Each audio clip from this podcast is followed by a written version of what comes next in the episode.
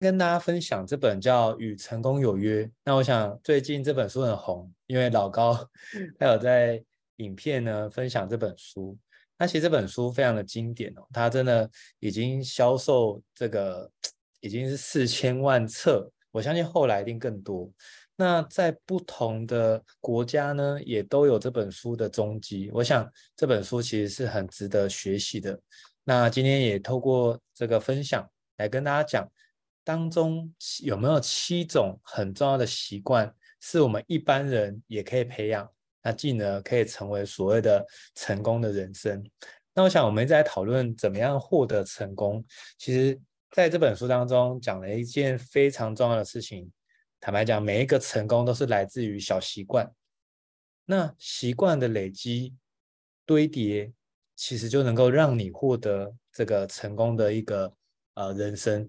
所以，与其说我们怎么获得成功，其实进一步来讲，我们可以说的是你如何能够培养好习惯。那么，到底有哪些的习惯是我们可以培养既能获得成功的呢？今天就会来跟大家。一一来跟大家分享。那在分享的时候，其实书中有一个，我觉得这个故事让我记忆非常深刻。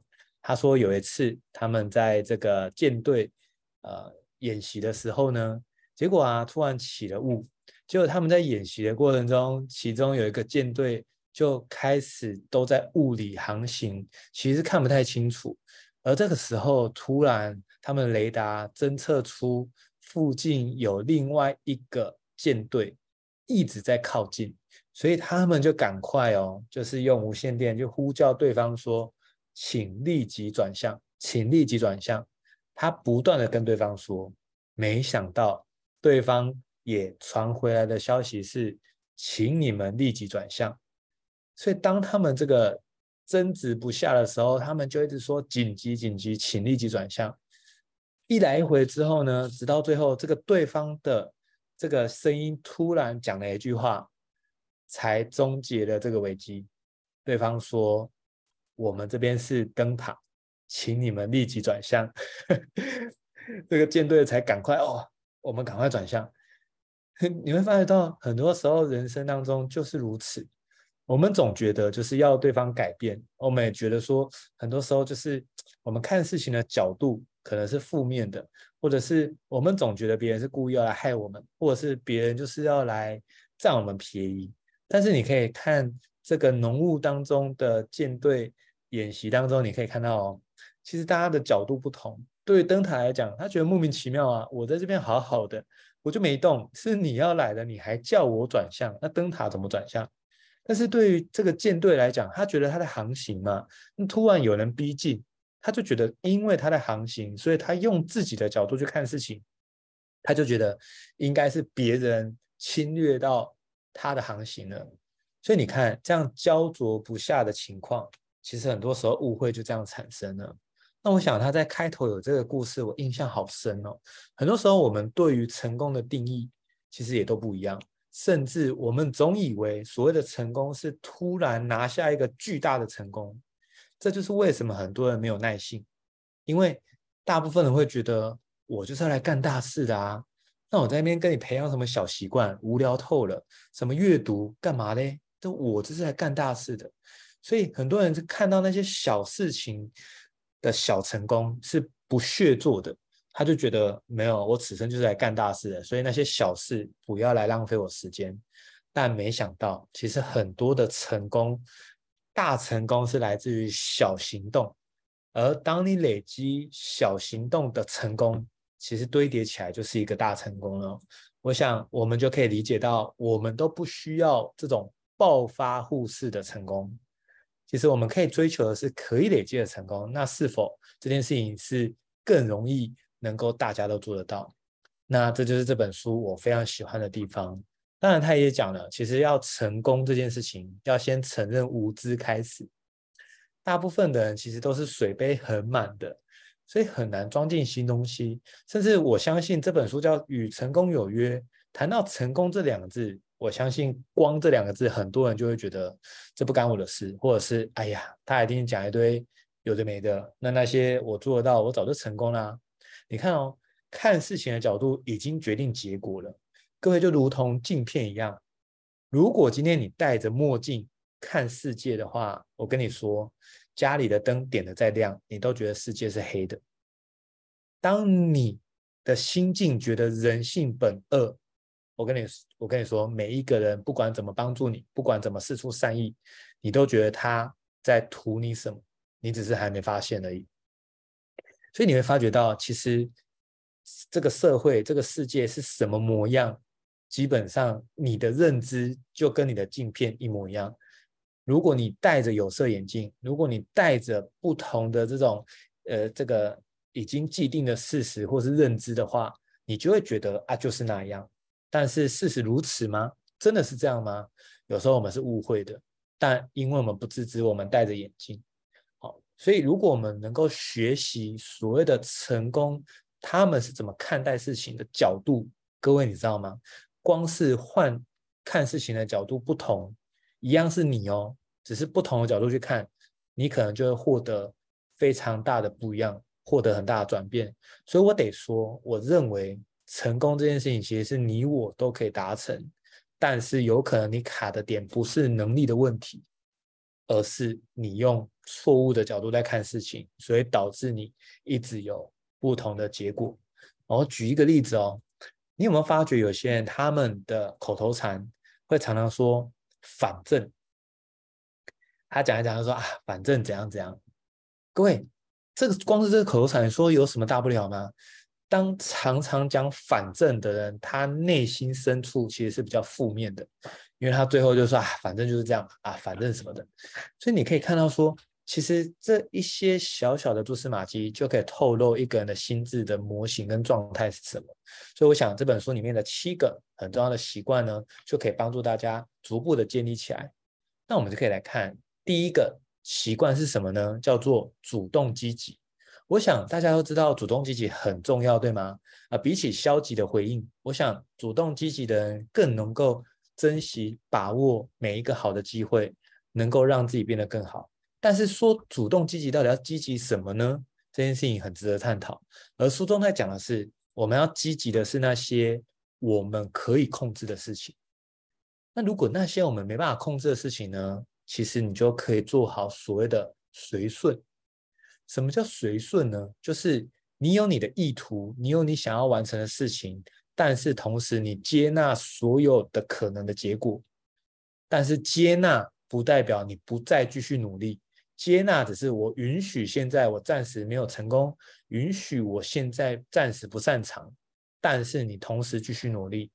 所以我想很多人对“随顺”这两个字有很大的误会，很多人以为叫做随便，或是有一些人觉得说啊佛系啊，反正到时候怎样就怎样。错，真正的随顺是指。你有你的意图，你设定了你要的目标，或者是我讲一个生活上很常遇到的，如果今天去夜市之前，你有可能很喜欢吃地瓜球，我我是说我啦，我很喜欢吃地瓜球，我就会设定说我想去吃地瓜球。当我去夜市去找，结果呢，夜市没有卖地瓜球，那怎么办？那就吃旁边的，比如说当归 那个羊肉面哦，也 OK。这就是随顺，意思是说我一样可以设定。但是到时候有什么样状况，我接纳，但是我可以开始灵活的去做转变，而不是很执着说，我管你的，我就只吃地瓜球，然后就在那边生气。所以你可以看到哦，完全不同的逻辑思维就会得到完全不同的结果。所以主动积极，真的要积极在什么事情呢？是那些专注做那些你可控的事情，而很多事情你不可控，那你何必专注呢？那些不可控的事情，那就不干你的事，那个是别人的事情，或者是那是老天爷的事情。那既然不干我们的事情，就不用杞人忧天了。到时候会怎么样就怎么样。比如说，各位，我们什么时候会离开人世间？这个是 我们自己没办法控制，但是我们可以控制什么？能不能让自己健康一些？这个我们可以控制。但是你说要完全去控制哪一天精准的会死亡？这件事情其实是无稽之谈，也是没有意义的，所以你就可以看到，主动积极应该积极在那些你可控的变数上，那么你才可以透过这个努力当中去看见自己的成长。所以我想这个很重要哦，因为大部分人都主动积极在那些不可控或是没有意义的事情上，然后你就会杞人忧天，然后你就会在家一直觉得说，为什么这件事情不顺利？为什么今天谁怎么样？为什么他要对我说这些话？其实你在探讨这些都是没有意义的，而不如是我们主动积极的去想，哪些是我们可控的，哪些是我们可以去调整、去优化的。那我想这就是一个非常好的习惯。接下来习惯二是什么呢？叫做以终为始。这个的习惯其实是很少人培养的，因为大部分人都是走一步算一步，那再看一下下一步要干嘛。哦，我接下来有两个选择，那我就从两个选一个啊。比如说职涯，大家就很容易这样子。哦，有两间公司 offer，那我就是 OK，我就两间选一间喽。哦，或者是很多时候，不管是在生活上也是，在职业、在创业都是，我们好像就只能去从这个当下看到的这个选择，去这个随意的做决定。但是以终为始的概念是什么呢？就是你要先厘清你这个人的价值观，还有你想要打造什么样的生活方式。在十年前的时候，我为什么开始想要斜杠，就是因为我已经意识到。我曾经外商公司的这个工程师这个角色跟位置，就不是我这此生想要追求的，所以我已经很确定了，这不是我要的。那接下来关键来了，那我要什么？所以我厘清了我要什么之后，我才很明确知道，我或许现在需要现金流，我没办法直接离开这个科技业，但是斜杠对我来讲是必然该做的，因为斜杠风险最低，而且斜杠可以让我保有弹性。斜杠也让我保有现金流，可同时我去追寻我想要完成的事情。所以当我理解之后，以终为始，我就不会困在我是要跳槽到另外一家外商公司呢，还是这个从工程师改成做 PM 呢，改成做业务呢？很多时候是这样子的，学不会游泳，换泳池是没用的。那我们在这选择当中，我就意识到我必须要斜杠，而且我的收入来源必须要跳脱出。只靠时间去换钱，这个回圈，我们如果永远只用时间换钱的话，万劫不复。你永远只会越来越忙，你体力越来越差，然后呢，你只会越来越不自由。所以我就知道这个是不是我要的。我虽然那时候不确定我我我可以做什么，但是至少我确定的方向是我要斜杠，我要跳脱出用时间换钱的这种死回圈。所以斜杠是我必然的路。所以你看哦，这个习惯就会让我在做。这个所有斜杠的选择的时候，我就会看这件事情。如果这件事情是让我去跑 Uber 啊，去这做做就是就是打打工啊，其实我就没兴趣，因为那个也是一样嘛，你只有时间换钱啊，没有时间去就没有换钱嘛，那这个就不是我的选项了。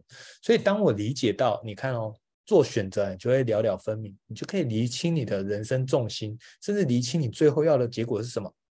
往回推，你就会知道现在该做什么努力。而且各位知道吗？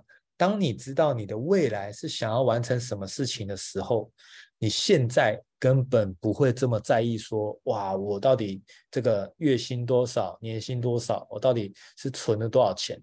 各位，这个存多少钱这件事情，短期看起来好像很重要，就如同我们以前在学生时期有没有？就是那时候成绩，哇，那时候好像觉得这个考考超过。第五名，或是超过第十名，好像就天崩地裂；或者是数学考零分，好像就死定了。可问题是，出了社会的各位，真的有死定吗？没有啊。那当时的成绩就觉得差一分两分，好像就惨了；或是大家那时候联考或是分发的时候，哎，差五分可能就差一间学校了。那那时候就觉得很看重的事情，到后来都觉得没有那么的重要。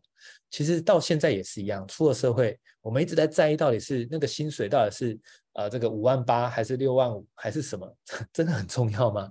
坦白讲，我觉得更重要的是你有没有真的知道你的未来往哪里去，然后呢，你有没有现在走在你的梦想的人生的道路上，一直往你想要成为的自己的那条路。那如果有的话，我坦白讲，这个这个差多少钱之类，其实到最后你也根本不在乎了，因为你的重点是如何达成你最后要的目标。而当你能够达成你要的目标的时候，你往回看，所有你人生的每一步路都非常值得，而且人生的每一步路都不会白走，因为都是累积，不是得到就是学到。当我们有这种思维的时候，其实以终为始，我们就可以明白，我们可以怎样把事情做得更好。那么接下来我们来看习惯三，叫做要事第一。什么叫要事第一呢？就是各位，其实我们不是没时间，是你在瞎忙。大家同不同意？其实你还蛮会帮自己找事情做的。可能有些人就会想要 否认，或者有些人会想要觉得说：怎么会？哎，我可是我是妈妈啊，我是高阶主管啊，你不懂我啦。我真的就是很多事情要做。哦，我其实认同。可是什么叫瞎忙？就是你并没有去厘清你哪一件事情是最首要要做的。所以习惯三意思是说，其实我们人生当中有一些叫做这个重要且紧急的事情，也有一些是重要但不紧急的事情，跟不重要不紧急，还有很紧急但根本不重要。好。各位，你看哦，这四象限的事情来讲，如果你帮助自己把你每天做的事情去分类的话，你会发现，你可能绝大部分都花时间在那些这个不重要但很紧急的事情上。你说这很重要啊，因为很紧急啊，所以紧急不处理，它就会变得很重要啊。各位，你这么说，我也没办法否认。但是你能不能同意一件事情？所有的这个。呃，紧急但不重要的事情，它曾经其实都是重要但不紧急，而你不愿意做，搞到最后它变得很紧急了。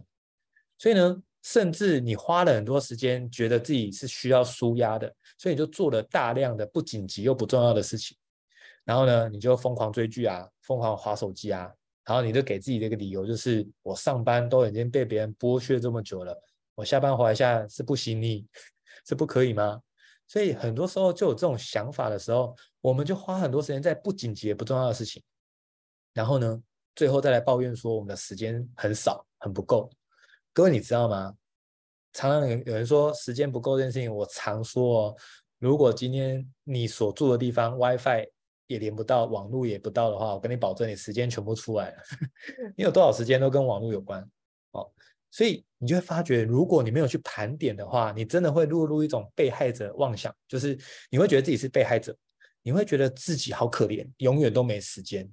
但如果你盘点出来之后，书中有讲，你能不能不紧急跟不重要的这这个象限的事情呢？未来各位，你可不可以此生不要再做了？真的就是别闹了，你别闹了，这件事情真的不要再碰，也不要再做了。不紧急不重要的事情，此生都跟你无关。那再来呢？那些重要，哎，那些不呃不不紧急，但是却重要的事情呢？你能不能多做？因为这个才是关键的。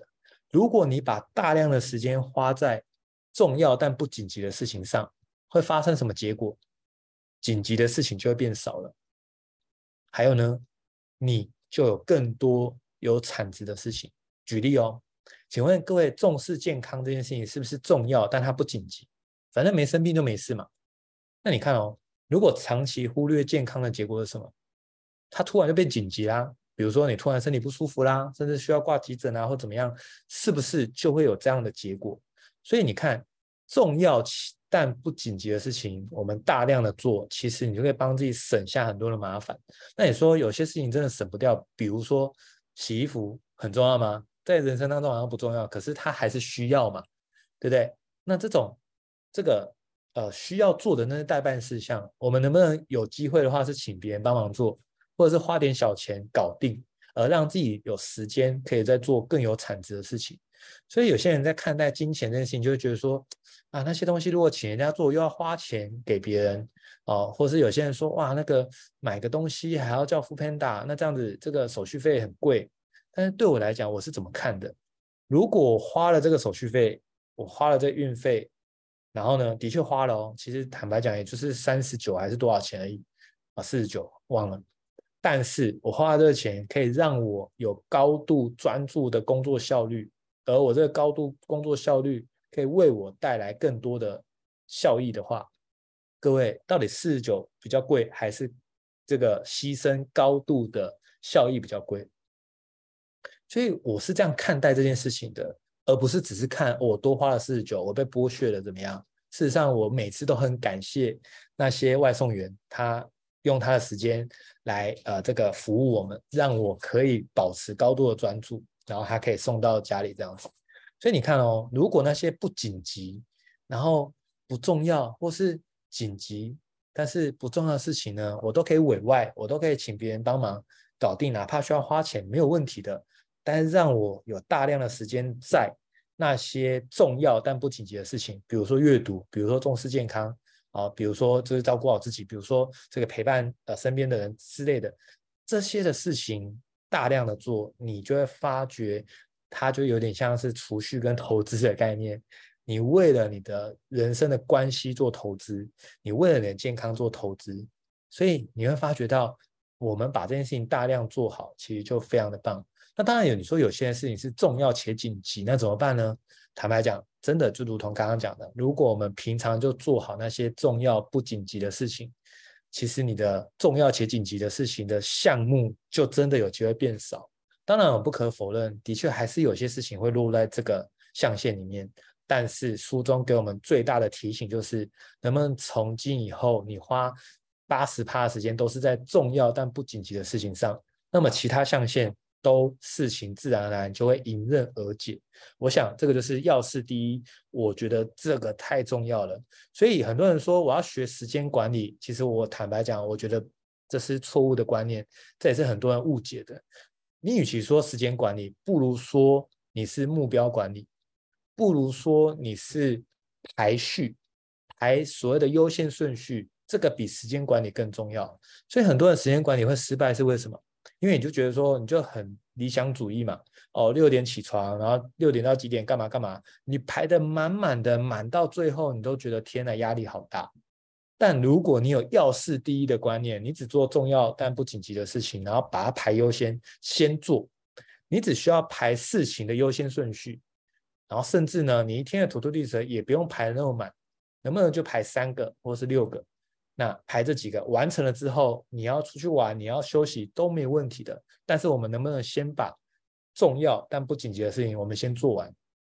那么你就会发觉哦，你就开始时间就会空出来了，你就不会一直在搞那些就是很紧急的事情，然后好烦哦，很多事情一直重复来，你一直在被动的应付的时候，其实你也觉得很疲累啊。这就是要事第一的这个习惯。接下来我们来看下一个叫做。第四个哦，是叫双赢思维。双赢思维在讲的就是，其实我们可以利人利己，也就是利他共赢，就是我们可以一起变得更好。那如果我们有这种人人都可以是赢家，就是一个人的成功，他并不会去取代掉你，不会成为说他成功你就得失败。我们是可以一起成功的。当你有这样思维在看待每一个人的时候，你会想的是，我如何可以帮帮到别人。而别人的成功，如果可以在当中能够给他一个支持，或是我们能够造就别人的成功，那是一件很开心的事情。如果我们有这种思维的话，坦白讲，人人都可以是你的战友，人人都可以是你的伙伴，用不同的形式在跟你合作着。而当你有这种思维的时候，你会觉得很开心，因为你眼睛一睁开，看到每一个人都在想的是：诶。我今天可以创造什么价值给对方？我可以帮到对方什么？甚至我可以帮他解决什么问题？我们把自己完全投入在可以对社会有贡献的事情，而我们想的是，我们可以利他共赢。共赢这个画面是最棒的。什么叫共赢？就是我们都可以一起成长，我们都可以一起越来越好。而这当中，我们参与了互助的这个过程，我们感恩彼此，我们珍惜彼此，我们守护彼此。当你有这种思维的时候，人人你就会学会看他的优点。当你学会看每一个人优点的时候，你会发觉哇，每一个人我们都好感恩可以认识他哦，他真的好棒哦。我们有这种角度的时候，我跟你保证，你的人际关系绝对是好的不得了，而且你会很感恩每一个人。所以我想习惯四，我们就可以理解到双赢思维。接下来习惯五叫做这个呃知彼解己。讲白话就是更了解对方，所以怎么样了解对方？最关键的是我们要优先去理解对方的立场，我们要懂得倾听。其实大部分的人都没有倾听的能力，很多人很喜欢一直讲自己想讲的，就如同我刚刚讲浓雾当中的灯塔的故事一样。你可以看到他们双方都讲各自想讲的，那尤其这个灯塔方，他是灯塔，他也没有先讲，他只急着要叫对方赶快离开，但他并没有表明。那是不是这个过程中就会有很多的时间差，甚至有很多的误会？所以习惯五呢，告诉我们，其实要懂得倾听，静下心来，然后甚至优先的去理解对方的立场。当我们能够理解到对方的立场，甚至更深层来讲，我们可以听出对方的焦虑是什么，我们能不能针对焦虑先解决？那很多时候，人就像一台车一样，其实他没有前进，不是因为推力不够，有时候其实是因为他的手刹车还拉着。如果我们能够把他的刹车放掉，手刹车放掉，其实我们开过车都知道，是不是车子就会自己前进了？人其实也是一模一样的，我们总是有那个焦虑在。如果焦虑拿掉的话，其实人是向往越来越好的，是向往进步的，是向往成长的。而焦虑如果拿掉的话，我们就能够帮助对方更多。我想这就是一个非常好的习惯。接下来第六个叫做重合重效，这个习惯是什么意思呢？指的是我们要尊重彼此的差异性，甚至我们可以寻求第三选择。什么叫尊重差异性呢？我们每个人一定都不一样，但是如果我们可以理解他是他，你是你，而最大的重点是不是谁对谁错，我们或许都对。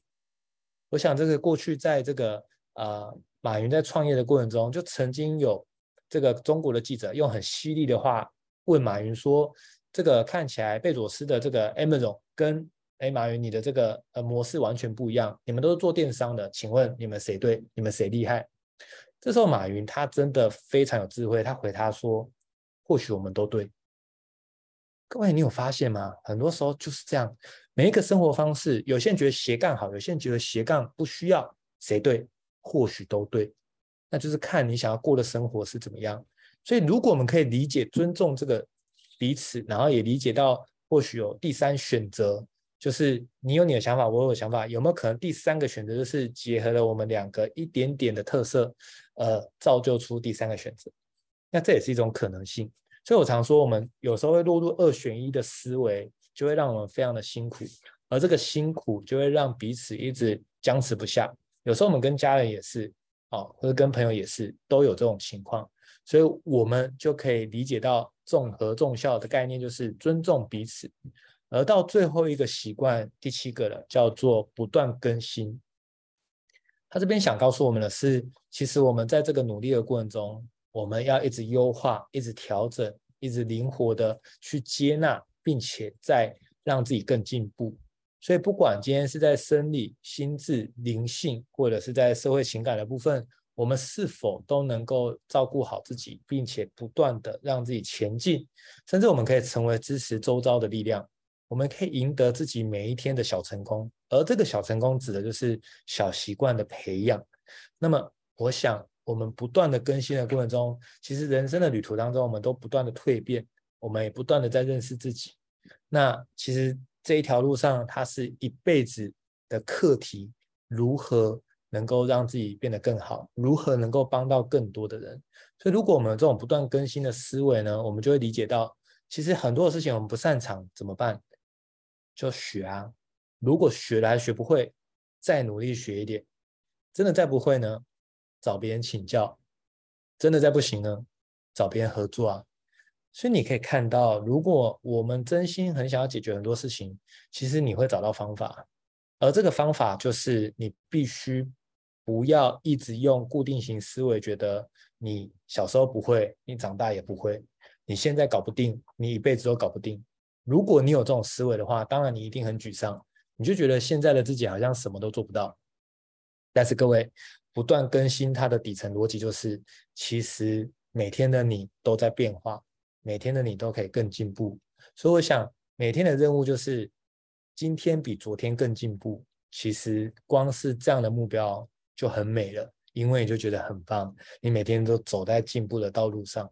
所以我想我们可以用这样的思维去想，其实我们都是可以调整的，我们都可以越来越好。而关键的是你此生想要成为怎么样的自己，你想要为他人贡献什么。你此生的人生目标是什么？当你拟定出来之后，事实上我们就可以很好的去获得自己的成功。